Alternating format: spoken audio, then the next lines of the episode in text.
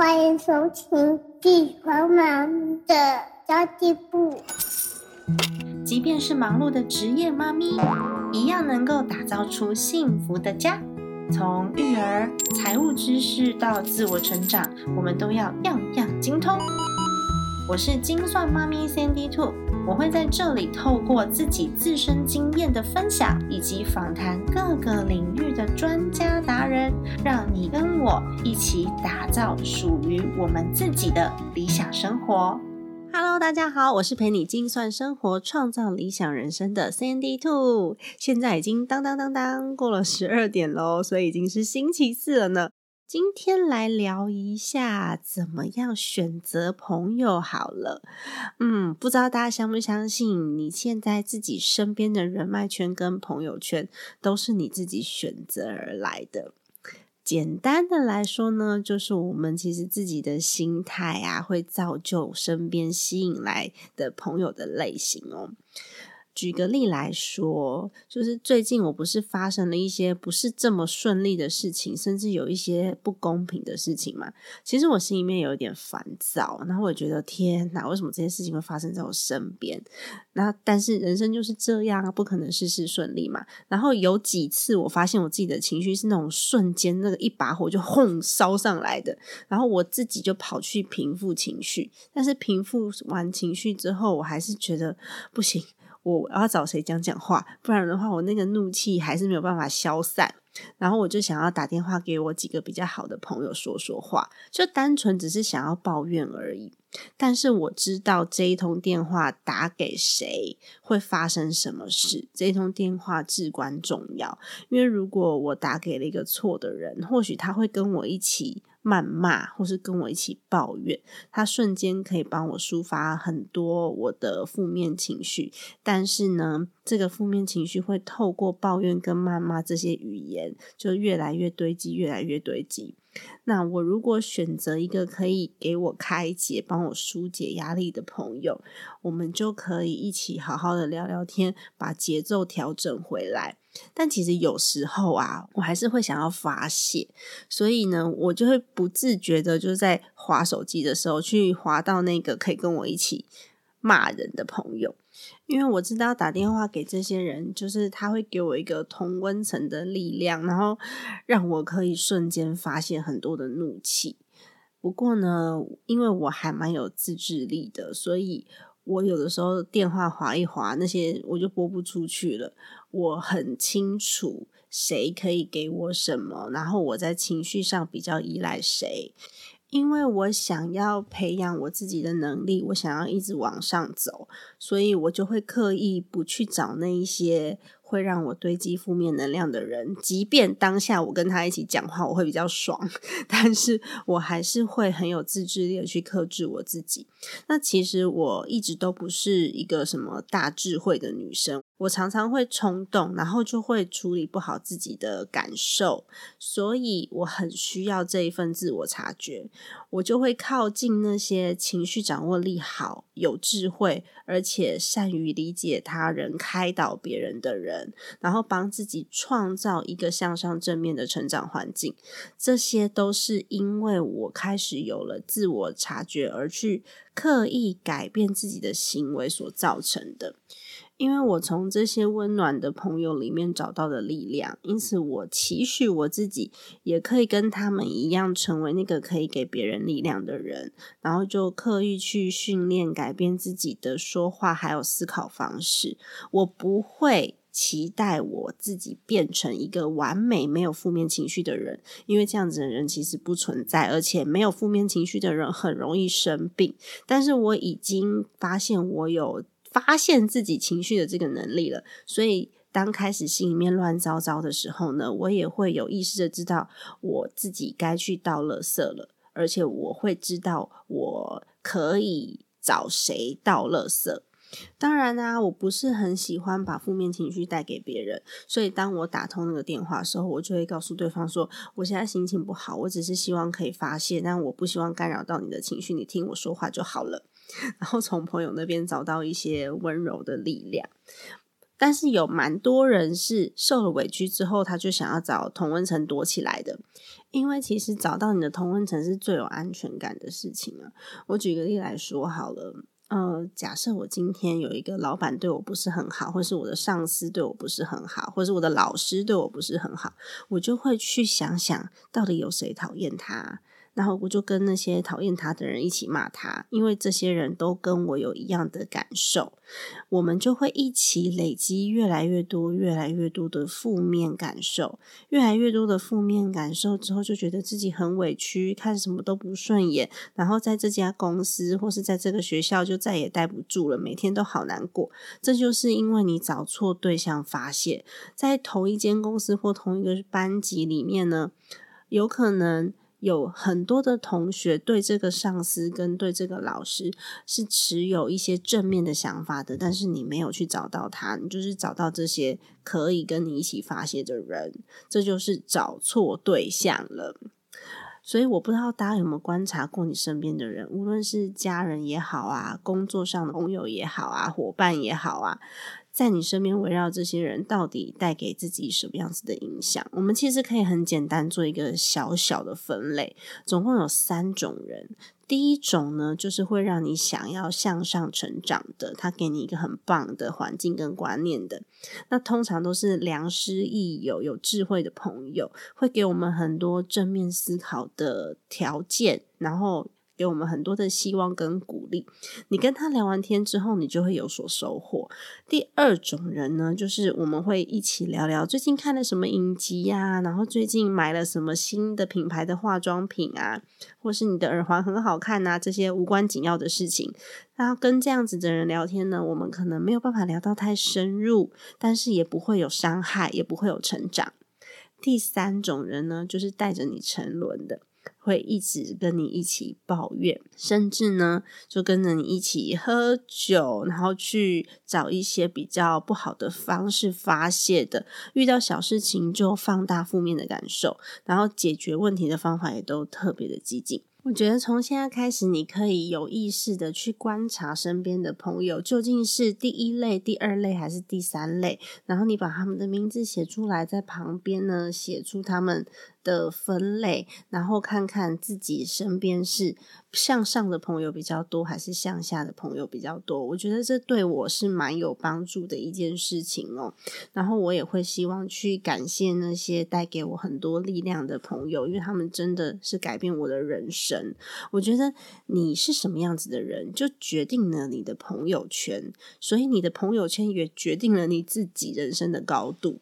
我之前其实有分享过，我会把一些每天都在分享负面情绪的朋友从名单中删除嘛。但有时候这些负面情绪的人，你是删不掉的。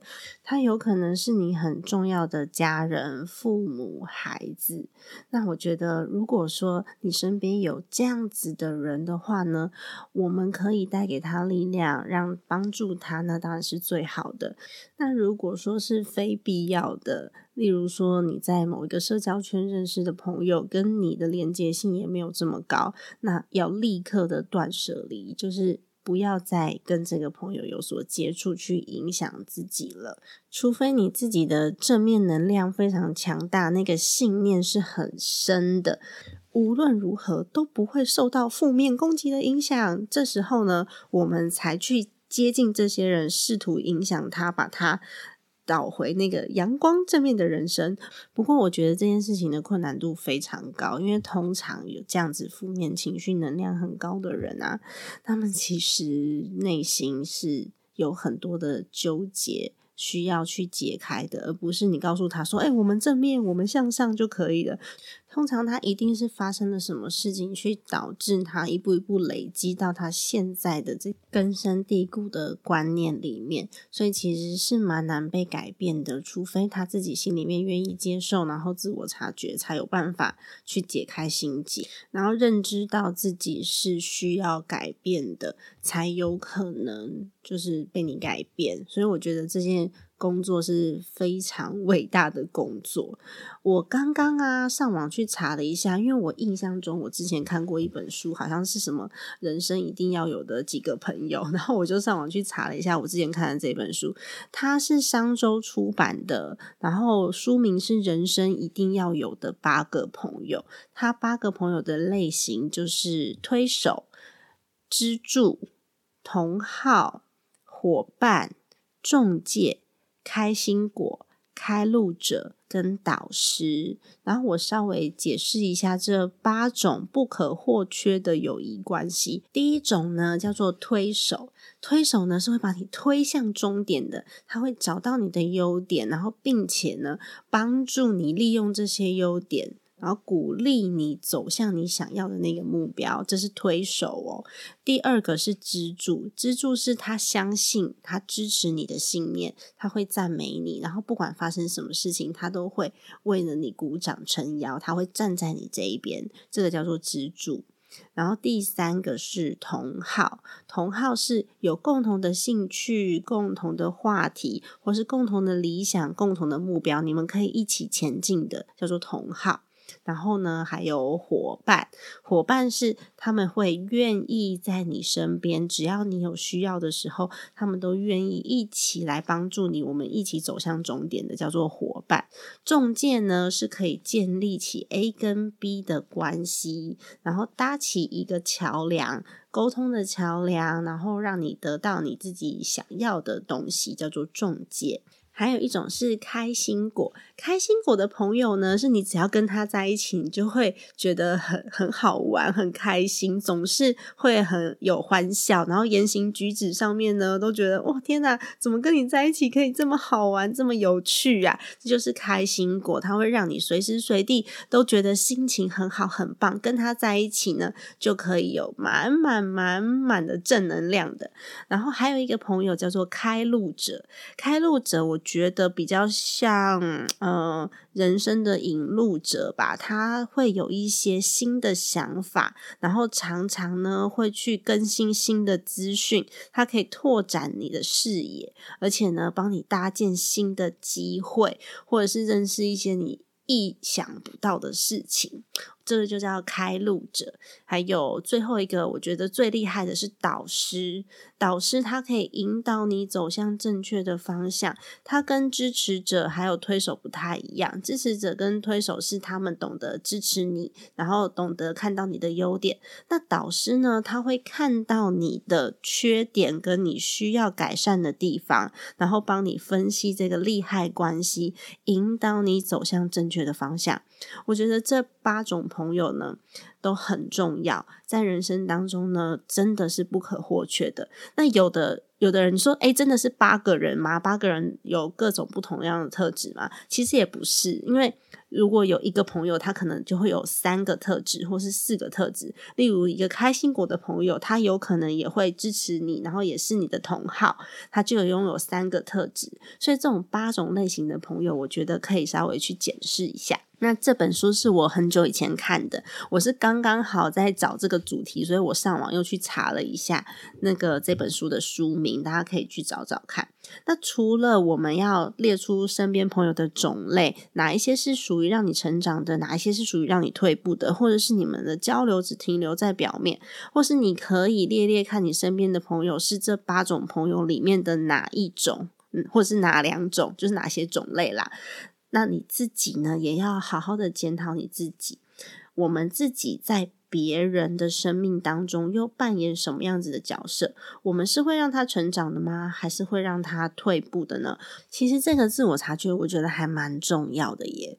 因为有时候我们都会觉得，嗯，我自己够好了，所以我应该是那个可以让很多人成长的朋友，或是。家人，但是有时候我们是不知不觉的就成为了那个坏朋友，或是猪队友。我举一个很简单的例子来说好了，因为我儿子现在不是两岁多嘛，他其实呢还是一个从爸妈身上学习的一个年纪。其实小孩子啦，都是看着爸妈的背影长大的嘛。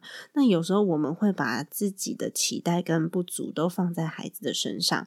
我昨天在群组里面呢，有放了一个小小的 YouTube，是我看到人家分享，让我觉得非常有感。它的名字叫做《世上唯一的问卷》。那这个简短的影片呢，它是在探讨亲子之间的教育问题的。首先呢，这个问卷会先给父母亲做。他的问题是：学生时期你最讨厌的哪些事情？包含爸爸妈妈不认同我啊，爸爸妈妈不信任我啊。然后勾选完之后呢，这个问卷最后就会写到说：你也对孩子做过相同的事情吗？那受访的这些父母亲就一阵的陷入深思。然后有些人会觉得没有啊，我没有。但是呢，当孩子的影片放出来的时候，孩子。跟爸爸妈妈讲说，我觉得妈妈没有很了解我，我觉得爸妈不是很信任我，我觉得他都拿我去比较。这时候呢，父母亲才去反思的发现，原来自己也犯了同样的错误，原来自己也是孩子心中的那个猪队友。我觉得这个影片呢，可以引发我们自己的一个反省跟思考，我们是不是也？误解了孩子，然后是不是也犯了同样的错误？我们是不是也当了让孩子拥有很多很多负面情绪的那个人？要有这样子的自我意识，我觉得相当的不容易，因为。常常我们都觉得自己是在做对的事情，但是没想到呢，却达到了一个反效果。如何避免这样子的问题发生呢？其实没有答案，除了自我察觉以外，没有答案。但是我觉得可以从现在开始做出一点点改变，先去发现身边的人到底对你有什么样子的影响，然后再反过来呢，看看自己对别人有什么样子的影响。圣诞节快到喽！如果说你在反思的过程当中，你发现了你身边有你的贵人，有帮助过你的人。有鼓励过你的人，或是有相信过你的人，让你觉得很感动，让你觉得充满力量的人，那么呢，请趁这个圣诞节给他们一个温馨又温暖的文字。你可以用留言的呀，用简讯也好啊，或是用一张卡片写下你对他们的感谢。我觉得从这样子的一个小小的动作开始，我们也可以成为那个。带给别人温暖力量的人哦，像我最近不是都在分享，自己要先富足了，才有能力给予。这一点不只是在捐款捐钱上面体现。也是在心灵富足上面体现。我觉得我最近真的是很走心灵能量诶，因为我有一段时间我是大量的学习，就是学习很多的技能啊，学习很多的知识啊。但是我发现我整个脑袋是很很浑浊、很混乱的。原因是因为我学太多了，然后我什么都想要。这时候我就必须要静下来去思考我自己究竟需要什么，不需要什么，然后有哪一些人是必须要舍弃的，有哪一些知。知识我现在是用不到的，或是有哪一些资源我必须要先放一边的，然后把自己再更聚焦，我才有办法判断什么事情是对当下的我最有帮助的。那二零二一年呢，快要到了，我也对我自己许下一个小小的愿望，是我希望。可以跟大家一起越变越好，然后我就会拥有一群，就只要我们在一起，就会很开心、很正能量的朋友，然后一起分享一些有意义的资讯，然后手牵着手。把自己的生活越过越好，然后也把身边人的生活越带越好哦。我觉得这是一个非常有意义的事情诶，因为现在啊，嗯，很多的新闻媒体都一直不断的在报道一些很负面的资讯，然后让大家都觉得生活很不乐观。但其实我们活着就是要快乐，不是吗？好的，以上就是今天的内容啦。如果你觉得这一集节目对你是有帮助的话呢，欢迎你分享给身边的所有的朋友们。因为只要我们的一个小分享改变了一个人，一个人改变两个人，然后一小撮人改变两小撮人，就可以让身边的朋友越变越好哦。好的，那如果你觉得这一集节目的内容你还满意的话呢？请你给我一个五星好评，因为你的五星好评可以让这个节目有机会被放进排行榜里面，被更多的人看见哦。那么也欢迎你随时可以加入我的粉丝团“精算妈咪山迪兔”，以及我的 IG Sandy Two Family S A N D Y 二 F A M I L Y。家庭理财就是为了让我们的生活无虞。分享这集节目，让更多的朋友可以一起在空中打造属于我们幸福的家。我们下一集再见喽，拜拜！如果大家有想要听的议题呢，都可以在我的粉丝团上面留言告诉我哟，也可以私信告诉我的哟，拜拜。